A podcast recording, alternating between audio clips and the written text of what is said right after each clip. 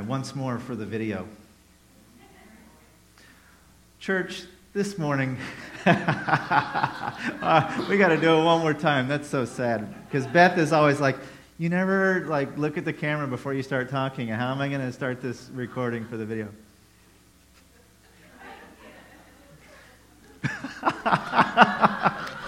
oh, this is awesome.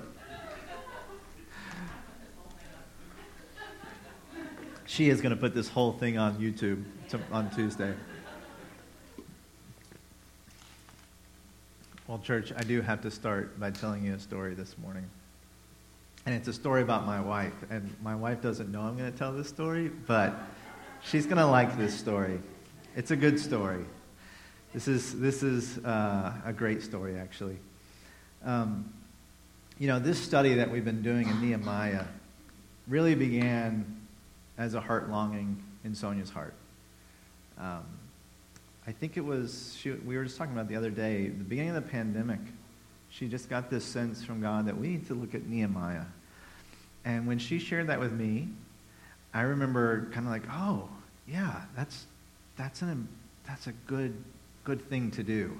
And as I shared before, when we first came to this church, the first or second, I think the first or second sermon after I actually was the pastor here, maybe, uh, I preached on Nehemiah.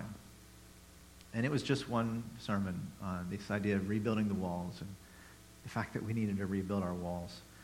Um, and so it just resonated. And we, I think we both knew the book was about restoration, and we both felt that God was calling us to some restorative work here at the, at the church. And as I shared just recently also, I feel like these last 12 years that we've been here, there's been a lot of rebuilding.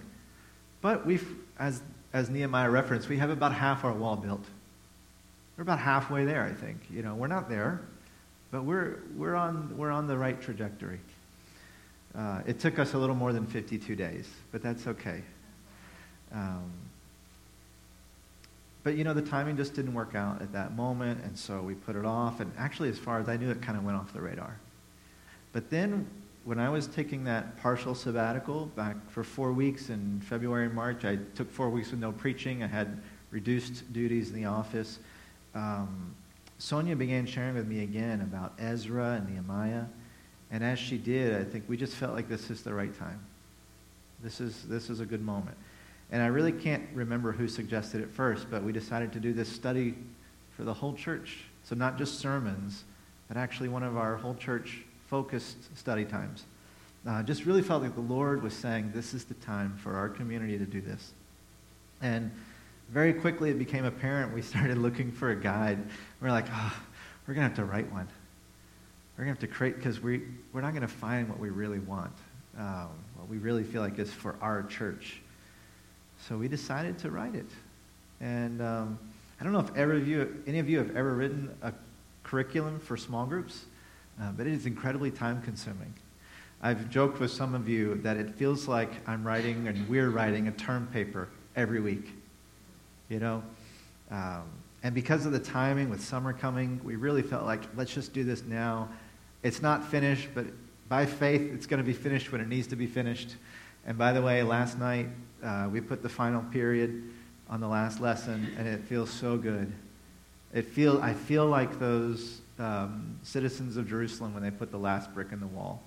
It really feels like that because it has been so hard, but so good. It's been so good. And it's time consuming, it's difficult. We were trying to cram 13 chapters of the Word of God into six weekly lessons for us that were focused, that were quality, that were meaningful, that were helpful. And in our heart, that would be life changing and community changing. And that's hard work. Amen. Now, what's great is right when we came off that sabbatical, my workload and my other job increased significantly. I had to do essentially like 40 hours of training in about four or five weeks, front loaded 20 hours in one week. Uh, so that's just on top of whatever we're doing here, plus coming off sabbatical, getting back into things, and preaching and all the stuff that has to happen.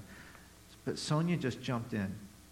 She read Ezra, she read Nehemiah, she read Zechariah, she read Haggai. What else were you reading? She was like, she's like, I want to know everything about everything that was going on for them. So she wanted the background, she wanted the context, she wanted to understand. She was, you know, pulling commentaries off the shelf in my office. I was like, where are my Nehemiah commentaries? Oh, Sonia has them. You know, so she just, she wanted to know it inside and out. And there were some really, probably not funny for her, but funny for me, where she said, you know, this happened. I'm like, no, that didn't happen. It happened like this. And she said, no, it happened like this. And we looked it up, and she was right. All this while homeschooling, providing for our family, taking care of the home, and then doing other work that she does. She doesn't just do those things. And I just feel like she had a fire lit under her by the Holy Spirit. I don't know how else to describe it. Yeah. She just had a passion for this. And so as we entered the writing process, I had ideas of where I wanted things to go. You know, I, I kind of think, I think um, uh, like this linear kind of like structure, structure, order, right? And I had made this outline of six weeks. And then Sonia came in and brilliantly destroyed my outline and gave us a much better, much better outline, a much better study, um, incredible insights into the scripture, incredible insights. She has incredible insights into people, dynamics, relationships, systems. So she's reading the scripture with that in mind. It was so good. And, um, you know, the reason I'm sharing this with you is because, one, you need to know what an incredible pastor you have in this woman. She is an incredible pastor. Um, she's really remarkable, and she loves you guys so much. The second is that I do want to honor her for all the hard work because I know I've gotten a lot of emails and texts, hey, this is fantastic, this is what it's been doing, and I don't think she sees all of them and I share some with her, but you know, she, her, her, uh, I, I was doing a lot of the actual writing, but, but she was the one who was kind of fueling a lot of that. And it was just uh, an honor, really, to work with you on that. Um, but the last reason I'm sharing this is that over and over, Sonia shared these incredible insights that, like, I just didn't see them. You know, I've been studying the Bible formally, formally for, um, how old am I? uh, 20, 22 years.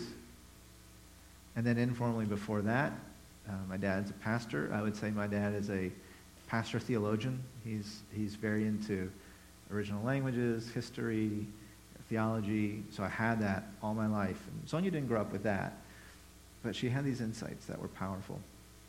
And uh, there's one insight that she shared that's going to impact what we're doing today powerfully. And there was some, somehow I just missed this thing in Nehemiah that was staring me in the face, staring us in the face. And maybe some of you saw it, but I hadn't seen it. I hadn't made the connection. And she's so good at this. So we're sitting down discussing this lesson five that you guys are going to be doing this week. And it's based on Nehemiah 8 through 10, which is where we're going to be this morning. So I had my outline, I had my main points ready to go. I'd already said, here's what we're going to do. And look, they were good. They were good. It was good stuff. But she came in and she said, she said something that reoriented my entire perspective on the passage. So I was seeing the details, but she was seeing this big picture. And that's when she said it. And here's what she said God was not satisfied to restore the walls in Jerusalem, He wanted to restore the people. I'd read it, I'd seen it, I knew it was true, but I just hadn't been able to formulate it like God wasn't satisfied with walls. God wasn't satisfied with projects. God's not satisfied with a church that's still standing that could have been closed 12 years ago. God's not satisfied with worship services that honor Him and glorify Him, uh, that are, you know, very different from what was going on here when we came. Uh, God's not satisfied with any of programs. He's not satisfied with any uh, physical things. He, he cares about them. Look, we're not saying God doesn't love them. We're saying he's not satisfied with them. Because he's not satisfied until you and I and this church and this community and the people in, living in Jerusalem's hearts were restored. Until lives were transformed. until the pain and the trauma and the hurt of the past were healed. God's not satisfied until he gets us. And that for me changed everything. And it was kind of like mic drop, you know? I'm not going to drop a mic. but I, I want you to hear today if you don't get anything else from the sermon this morning, I want you to know that God cares about the world, He cares about creation, He cares about societies, He cares about uh, cultures, He cares about political systems, He cares about family systems. But even if all those things were redeemed and restored, even if the world somehow had this perfect society that would be perfect for the rest of time, even then, God would not be satisfied until He restored you and He restored me. And beyond that, He wants to restore communities. Communities. And in the Western world, the world that most of us live in, it may seem odd to go from all these intangible things to an individual and then to a community because we kind of have the individual is at the pinnacle. Especially in this country, it's about individual rights. I have rights that you can't infringe on, whereas in other cultures, there's a focus on communal benefits. And so individual rights are submitted to the communal good. And that's really more like the world that the Bible was written in. But we live in a world where the community, the community's good is submitted to individual rights. Um, and just, you know, we saw this play out this last year and a half where there was this big conversation. Is the health of the community more important than my right to wear or not wear a mask? And so we just saw this tension playing out in our society, right? And, you know, I think that there's actually really good elements of having individual focus, but there's also really good elements of having a community focus. And so these things are in tension. But uh, the point I want to make here is that for God, He often uses individual restoration for the ultimate purpose of restoring communities. But then He also uses the restoration of communities to restore individuals. So with God, we don't have to choose. There's tension, but God cares about both. And what we'll see, especially we're going to see this next week in lesson six, is that God puts the community often first. Community comes first. So, as we look at this concept of people being restored, not just walls, and of communities being restored, we're going to look at three different elements today. Uh, one is the Word of God, one is remembering, and then the final one is obedience. Okay, so let's look at these together. If you have your Bible, turn to Nehemiah chapter 8, and we're going to look at the power of the word in restoration. And I'm going to actually do these kind of quick. If you're not doing our study, by the way, and you want a copy of it, we can email you a PDF. You have the whole thing you can read through because I'm doing the 30,000 foot view, and in the study, we get a little more in depth on some of these things. Um, and by the way, when, when uh, Mary said they're not to be done the day of. You cannot do these studies the day of. They're long, right? They're long. Now, they had to be long. They had to. Uh, or we would have done a 12 week study, which would be fine, but um, it's just a lot. There's so much there. So give yourself time. So get into it. All right, so in chapter 8 of Nehemiah, um, it says this that all the people came together as one in the square before the water gate. And they told Ezra, the teacher of the law, to bring out the book of the law of Moses, which the Lord had commanded for Israel. Now, Ezra was, he was a priest, but he was also a scribe. He was, what that means is he was someone who had been trained in the law of God. He was kind of like, we kind of forget this sometimes, but, but someone who was educated in, in theology and someone who was educated in the law for most of history, they had a lot of common uh, understanding, a lot of common education, a lot of common um, uh, things that they had to be able to process because the Old Testament has a lot of law in it. And actually, the New does also. We usually just don't have eyes to see it. Uh, if you talk to an attorney who knows the New Testament, you can hear that come out in how they talk about it. But Ezra was someone who was an expert in the law. So, verse 2 On the first day of the seventh month, Ezra the priest brought the law before the assembly which was made up of men and women and all who were able to understand.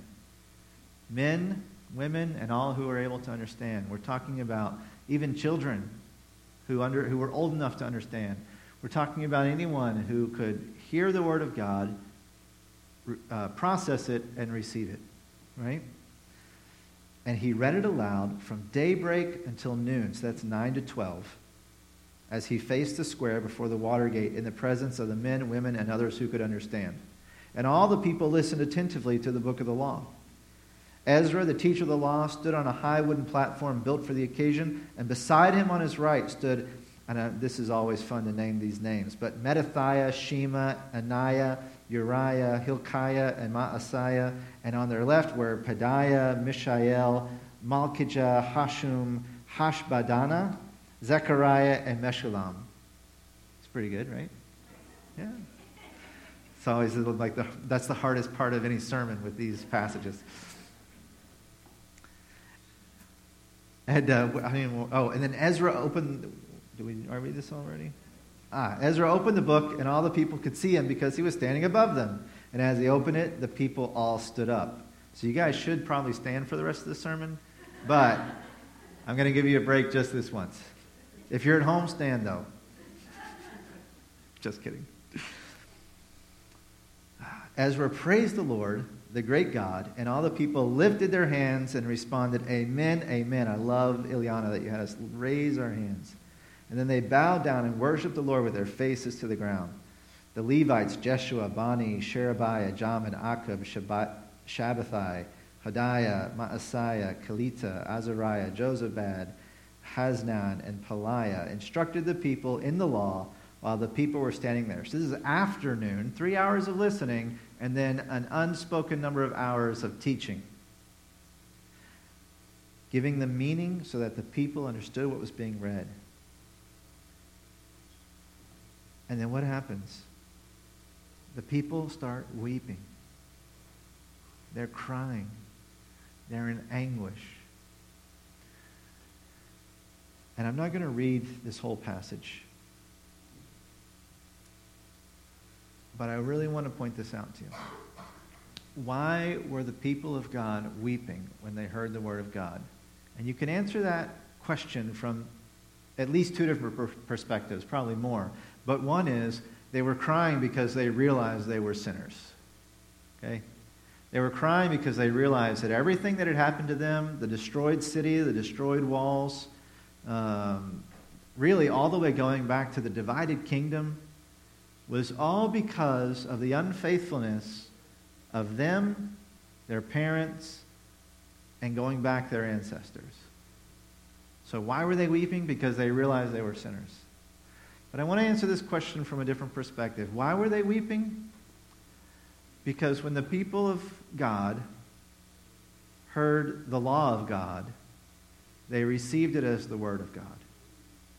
And what I mean is this that when they heard the scripture being read, they sat there as if this is God speaking to me, and so I'm going to listen with that attitude.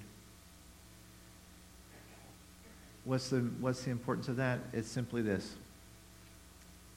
So often we come to this and we read it and we think, oh, well, but it can't mean that.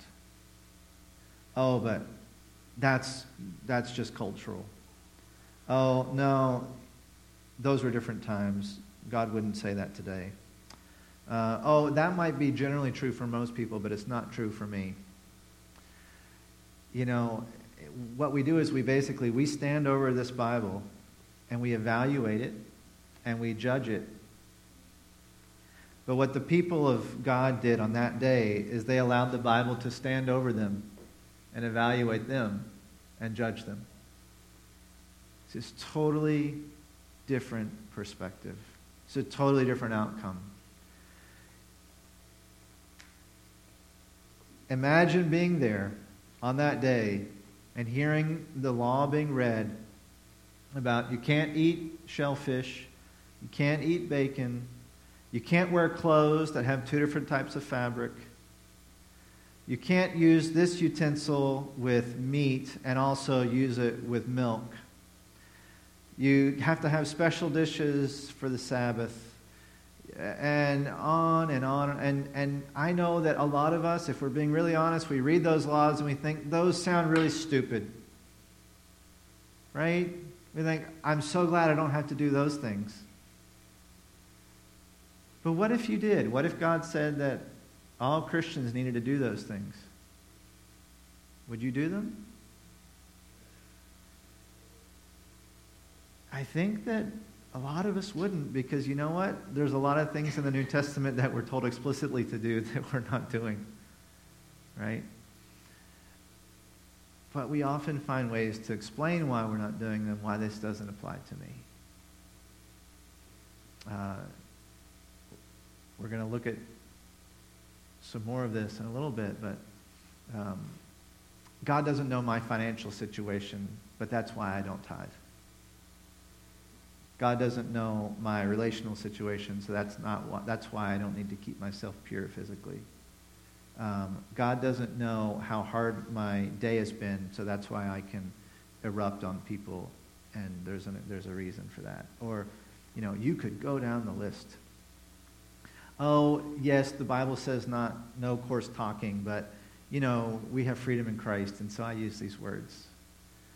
And what I'm not getting at is that we need to be fuddy-duddies or something like that. I'm not saying that we can never fail. I'm not saying that, that, um, uh, that we have to be perfect for the Lord or he won't love us. Nothing like that.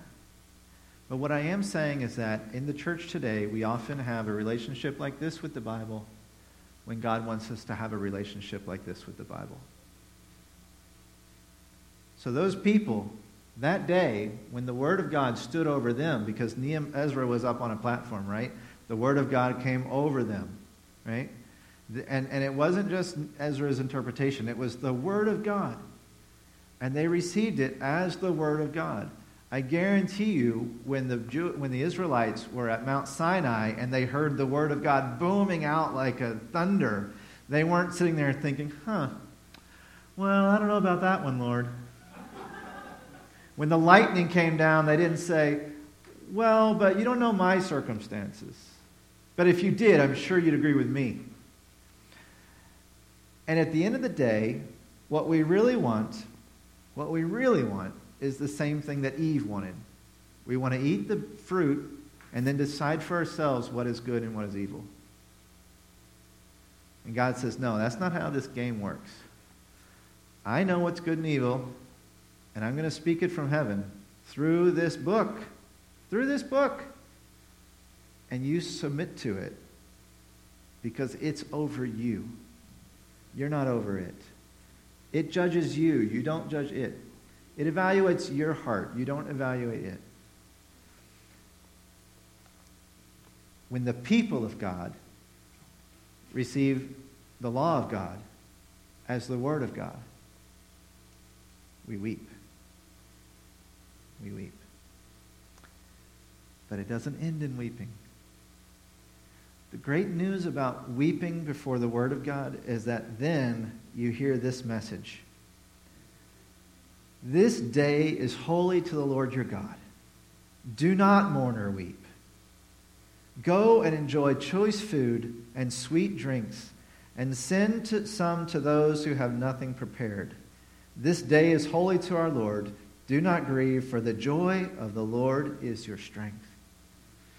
Church, it's okay to receive this word as the word of God because when you're confronted with your own disobedience and sin and unfaithfulness, then God comes and He says, You've wept, but now it's time to rejoice because my joy is in you, and you can have the strength to face the reality of your situation without it destroying you. You don't have to crumble under the weight of the law. By the way, sometimes we have this notion like the Old Testament's all about law and the New Testament's all about grace.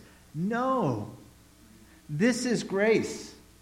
God says, You've been despicable, like putting words in his mouth, but you know where I'm coming from. You've been horrible for hundreds of years. But hey, I love you. Let's have a party. Can we just have a party? We'll take care of the sacrifices later. And by the way, in the Old Testament, there is no sacrifice for anything that you or I would pretty much call a sin.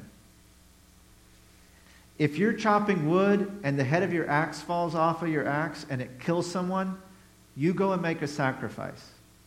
If it happens again and you knew that it was going to happen because it happened before, there's no sacrifice. There's a sacrifice for the accident, but there's not a sacrifice for not caring for your neighbor. If you accidentally touch a dead animal, you make a sacrifice for that. But if you kill somebody, there's no sacrifice for that. This is why David, when he, remember he slept with Bathsheba and he killed Bathsheba's wife Uriah, and he comes to the Lord and he says, Sacrifices, what's that? What did I say? Bathsheba did not have a wife, she had a husband. and he says, Sacrifices you do not require. And we read that and we think, oh, it's because it's because compared to the sacrifice, God wants even more David's contrition, a contrite heart. But it's really not that. It's that there is no sacrifice for that.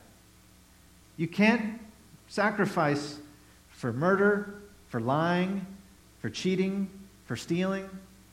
Sacrifices are for ritual uncleanness, for accidental destruction of people or property, um, and, and for honoring the Lord. And so every time someone commits what we today would call a sin, they're forgiven by grace in the Old Testament and the New Testament. And by the way, there are laws and rules in the New Testament too. And we can't run to grace to pretend they're not there. We can't do it. But look, church, when we sit under the word like that and we let it just you know, strip us bare and we mourn it, then the Lord comes and he says, Hey, I've got something for you. Here's my joy. You don't have it right now. You don't have joy, but I do. I have joy because you know what? I'm taking joy in the great love I have for you and the great love that I have for the fact that you are submitting to my word. And that will be your strength. You don't have joy today, but I do. My joy will be your strength. Isn't that amazing? It's beautiful. It's beautiful. So then what happens after this? So the people, um, this thing never works once we get started. There we go. So then after they're weeping, but God brings them to joy, then they're able to go into their own story and acknowledge their sin specifically.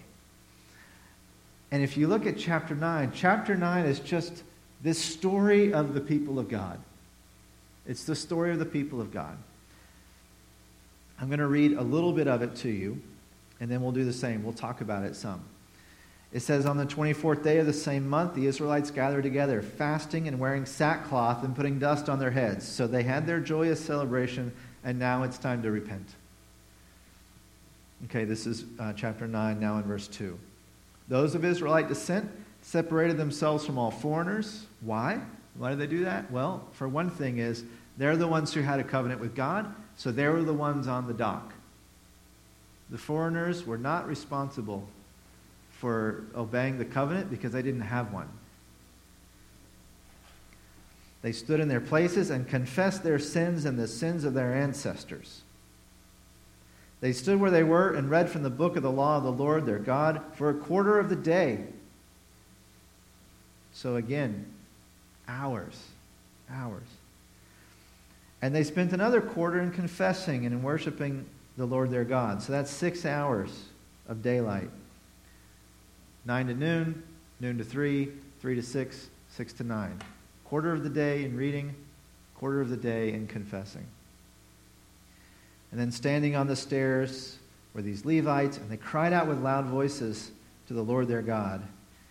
And they said, Stand up and praise the Lord your God, who is from everlasting to everlasting. And then they tell the story. You see this setup? They submit to the word again, they're under the word, they confess their sins individually and communally, and then they start storytelling. They remember. And, church, remembering is one of the most powerful things that you can do and we can do for our faith. Because remembering always goes something like this God's amazing. We, not so much, but God's amazing. So he starts. You made the heavens and the earth. You made the stars in the sky. You created us. You created a people out of nothing when you called Abraham out of Ur into Canaan. You created us. But we were unfaithful, and we were unfaithful, and we were unfaithful, and we were unfaithful.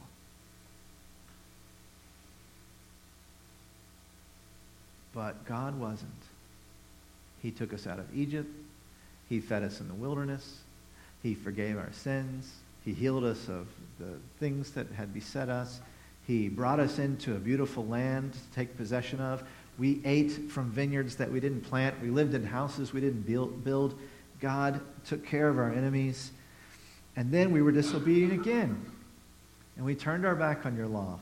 We killed your prophets. We worshiped idols. We didn't keep the Sabbath holy, but God was faithful again. So even when we were cast out of the land, in other places it says the land spit them out, God brought them back. And these are the people who had been brought back. But their city was destroyed, so God sends Nehemiah and they rebuild the city. They had already rebuilt the temple. God is faithful. God is faithful. God is faithful. And what we were doing earlier in our worship time was saying, why is God worthy? Why is, how is God worthy in your own life? But we could also do it, how has God been worthy in our life? And I think for a lot of you who have been here since before we were here, the stories you can tell of God's faithfulness, and I've heard many of them, the stories you can tell of God's faithfulness are amazing. And they're beautiful. And they're sad, right? and they're hard, but there's also joy in them.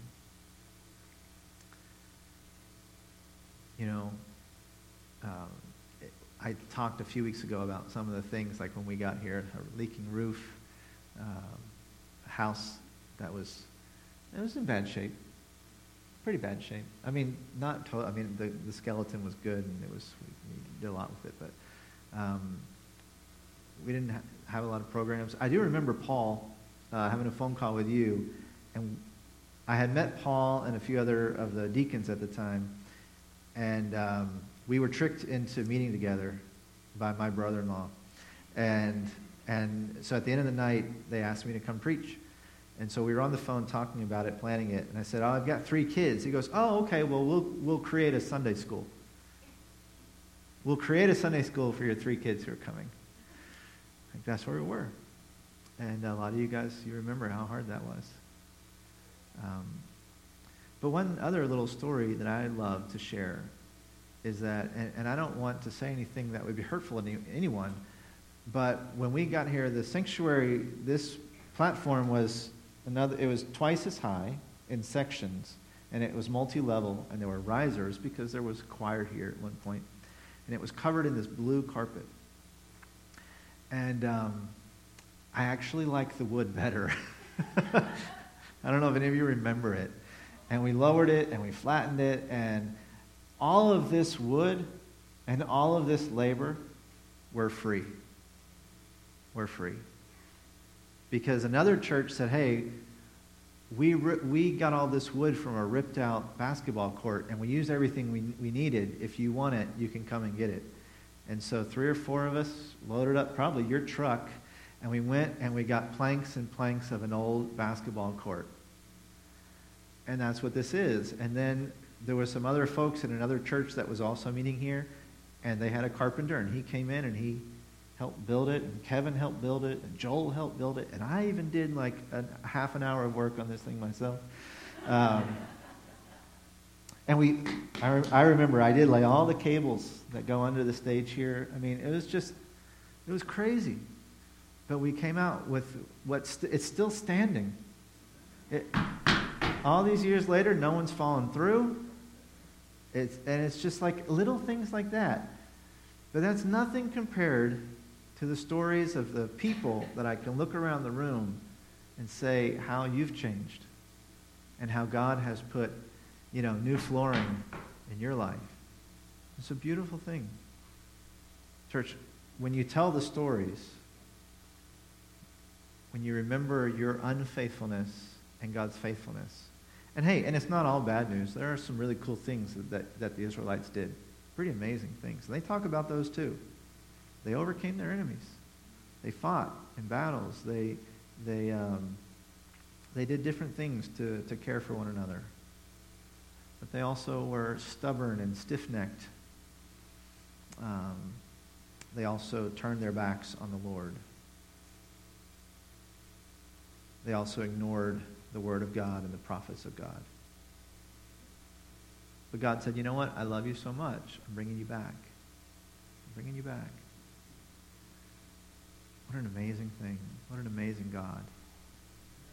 So when we sit under the Word of God, it actually allows us to tell better stories about who God is and who we are. But here's the other thing don't think that telling those stories is about bashing yourself. It's actually about saying, This is how much God loves me. This is how much God loves me. I'm not worth it, but He does it anyway. I'm not good enough, but He's good enough for me. I'm not faithful, but He's always faithful. That's how much God loves me. So it can be an empowering message for restoration. Because as we talked about earlier, we need to know who we are. Who are you? You're someone that God loves so much that He's willing to do whatever it takes to redeem you from your own brokenness, even if it means His Son dying on the cross. That's what the stories are for, to remind you of that. Who you are, whose you are, what God's done for you, how much He loves you. But then there is one other piece to this restoration process. If this, Asher, you want to help me out? It doesn't stop with feeling good about yourself. It involves feeling good about yourself. There's either feeling bad about yourself, then feeling good about yourself, but then there is a response that God expects, and it's obedience. And I'm talking about radical obedience. When you look at Nehemiah chapter 10, and again, we'll just read a little bit of it. There's all this uh, storytelling, and then actually in verse 38 of chapter 9, in view of all this, we are making a binding agreement, putting it in writing, and our leaders, our Levites, and our priests are affixing their seals to it.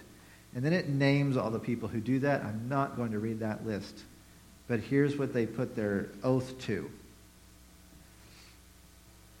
Um, verse 30. Okay? Actually, 20, let's read 29. Uh, Nehemiah 10 29.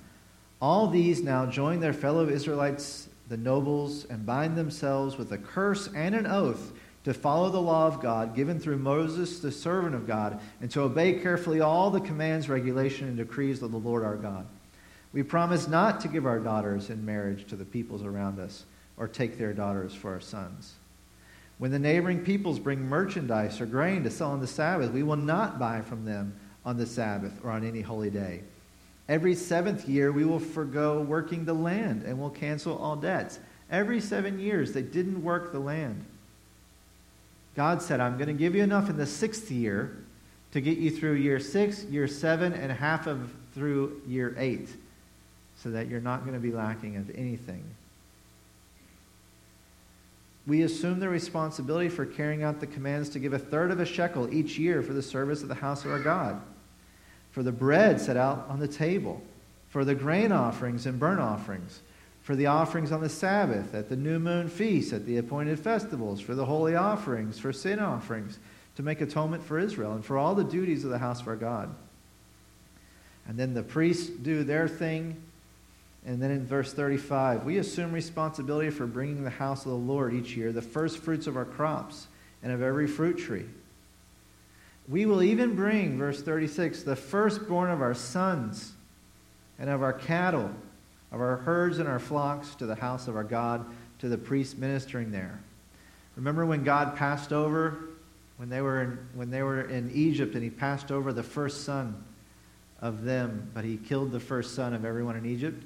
From that day forward, God said, Every firstborn son, people, cows, animals, flocks, they're mine. So whenever an animal had their, the first male offspring, they would go and sacrifice it in the temple. And if it was their son, then they would make a sacrifice to replace him. This is serious obedience. This is a costly obedience. Um, verse 37 We'll bring to the storeroom of the house of our God our grain offerings, the fruit of all our trees, of our new wine and olive oil. We'll bring a tithe of our crops to the Levites. When you add up all of the offerings and, and tithes and gifts that the law requires, it's something like 23 to 33% of their income. These are people these are people who had just come out of some serious oppression. These are people who had just had all of their able bodied men working on a wall instead of working in their fields. This is a people who had just been complaining because the rich had been selling them into slavery. And they're saying, we're going to give 23 to 30%, 3% of everything we have out of obedience to the command of God. You know, it is interesting to me that tithing and giving comes up in Nehemiah over and over and over again. We're actually going to see it again before this study's over. Why is that such a big deal to the Lord who has the cattle on a thousand hills? Well, I think it's something like this. Tithing is a litmus test for faithfulness. Where your treasure is, your heart is also. So if you are not giving your treasure to the Lord, then you are not giving your heart to the Lord in some measure. Okay? And then God says, I want it to be generous giving. I want it to be sacrificial giving. And so it seems that the scripture says that 10% is a minimum to represent generous and sacrificial giving. And if you give 10% of what God gave you back to Him through the church or through the temple or through, you know, whatever it is, depending on when you live, then that will reorient your heart around all the other 90% of your money, but it will also reorient your heart around the other commands of God, and it will reorient your, your heart around your relationship with God. Not as a magic bullet, right? Because people get like, well, I give, I tithe. I tithe. You know, so the Lord, you know, and I'm blessed. You know, it's not about that. It's about an actual relational commitment to the Lord and to his church to be giving in a way that is difficult, but doing it joyfully. And what you see is that these people were able to give joyfully. And we're going to talk more about that. I mean, that comes up again, you know, but it's just a recurring theme. The Sabbath comes up again and again and again. Not marrying foreign wives, not because God's racist, but because God says, hey, idol worshippers don't have a place in the worshiping assembly of Israel. And they're all idol worshippers. That's a problem. That's been a problem for Israel from the beginning. And God says, look, no, you can't, you can't do that. You need to be radically obedient to me.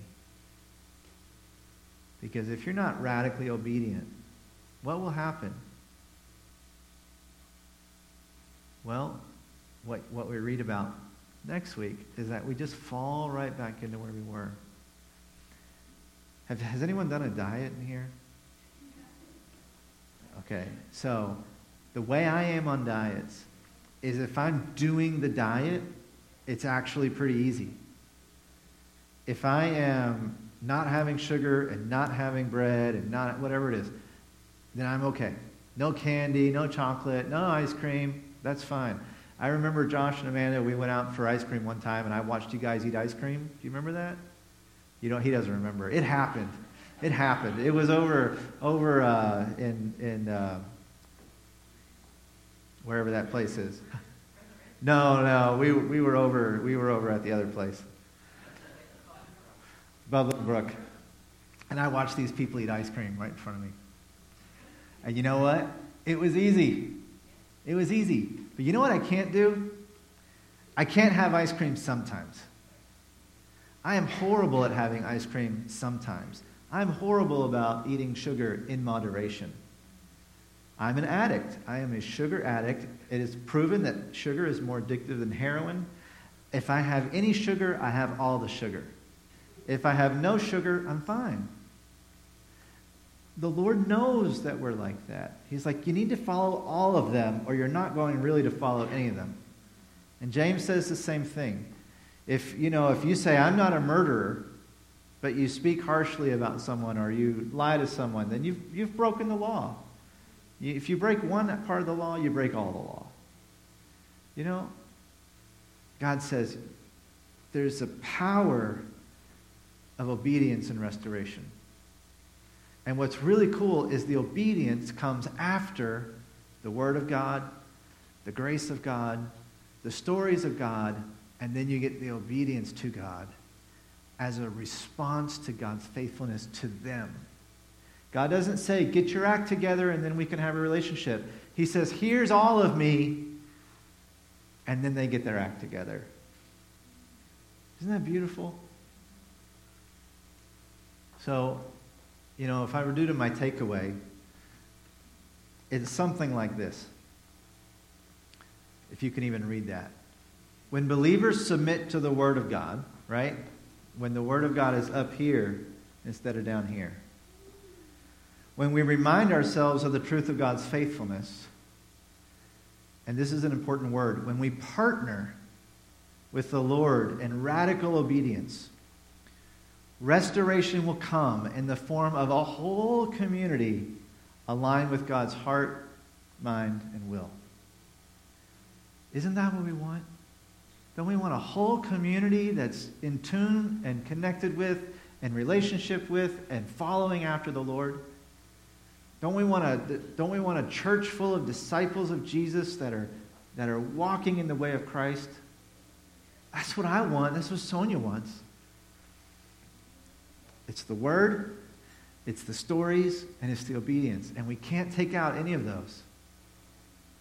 So, church, we are going to have in our night of consecration, we're going to have celebration, but we're also going to need to have a reckoning. But don't let that keep you from coming. Don't let that keep you away. Because the reckoning is a beautiful and necessary part of that final picture of restoration. And then comes the obedience. It's one thing to repent of your sins in words, it's another thing to repent of it in action. So we're going to have an opportunity. It's coming. I never, well, I always say, I always say I never do this, so I guess I do it. As your pastor, I'm telling you, you need to put June 25th on your calendar and, and you need to be here. If you can at all be here, we need you to be here because this is a decision that we have to make. This is a choice collectively the family of God has to make. Right? And remember, we need your restoration so we can be restored. But you need our restoration so you can be restored. So, two way street. So, let's pray, and then we're going to close with another uh, song about the incredible blessing, faithfulness, and goodness of the Lord for each of us through all generations.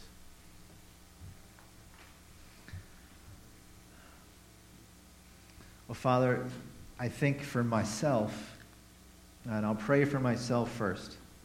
God, for myself, my heart is in a place of of tension. It's in a place of um, wrestling. And God, what I'm praying for me is that in every possible way, that I would relinquish any authority that I believe I have over your word. Lord, whatever education I have, whatever insight I have, whatever uh, whatever it is that I think gives me the right to have authority over your word. And I pray that you eradicate that from my heart. And that, Lord, for all of us, that, that we would be a people who are under the authority of your word instead of the other way around. That we would be a people who are, who are uh, tested by you, not presuming to test you. We would be a people who, when we read your word, that we, we certainly work to understand it rightly, but that when we do understand it, that that's the end of the story. And then we just obey it. So, God, I know my heart needs to change. But, Lord, that's why we need these stories of your faithfulness. And, Lord, you've done your part, so thank you. You have done, you've created the stories. And all we have to do is tell them. You establish them. We merely need to recount them. And then finally, Lord, when we are reminded of your faithfulness and goodness. Lord, help us to respond in a faithfulness of our own. We will never be as faithful as you, but we can always be more faithful than we are. Because your Holy Spirit is in us, and your Holy Spirit is working toward that end. He is working in us to will and to act according to your good purposes. He is working within us to conform us to the image of Jesus Christ. He is working in the world to limit and inhibit sin. Not because you're some cosmic police officer, but because you know that the less sin there is in us and the less sin there is in the world, the more joy we will all have. The more uh,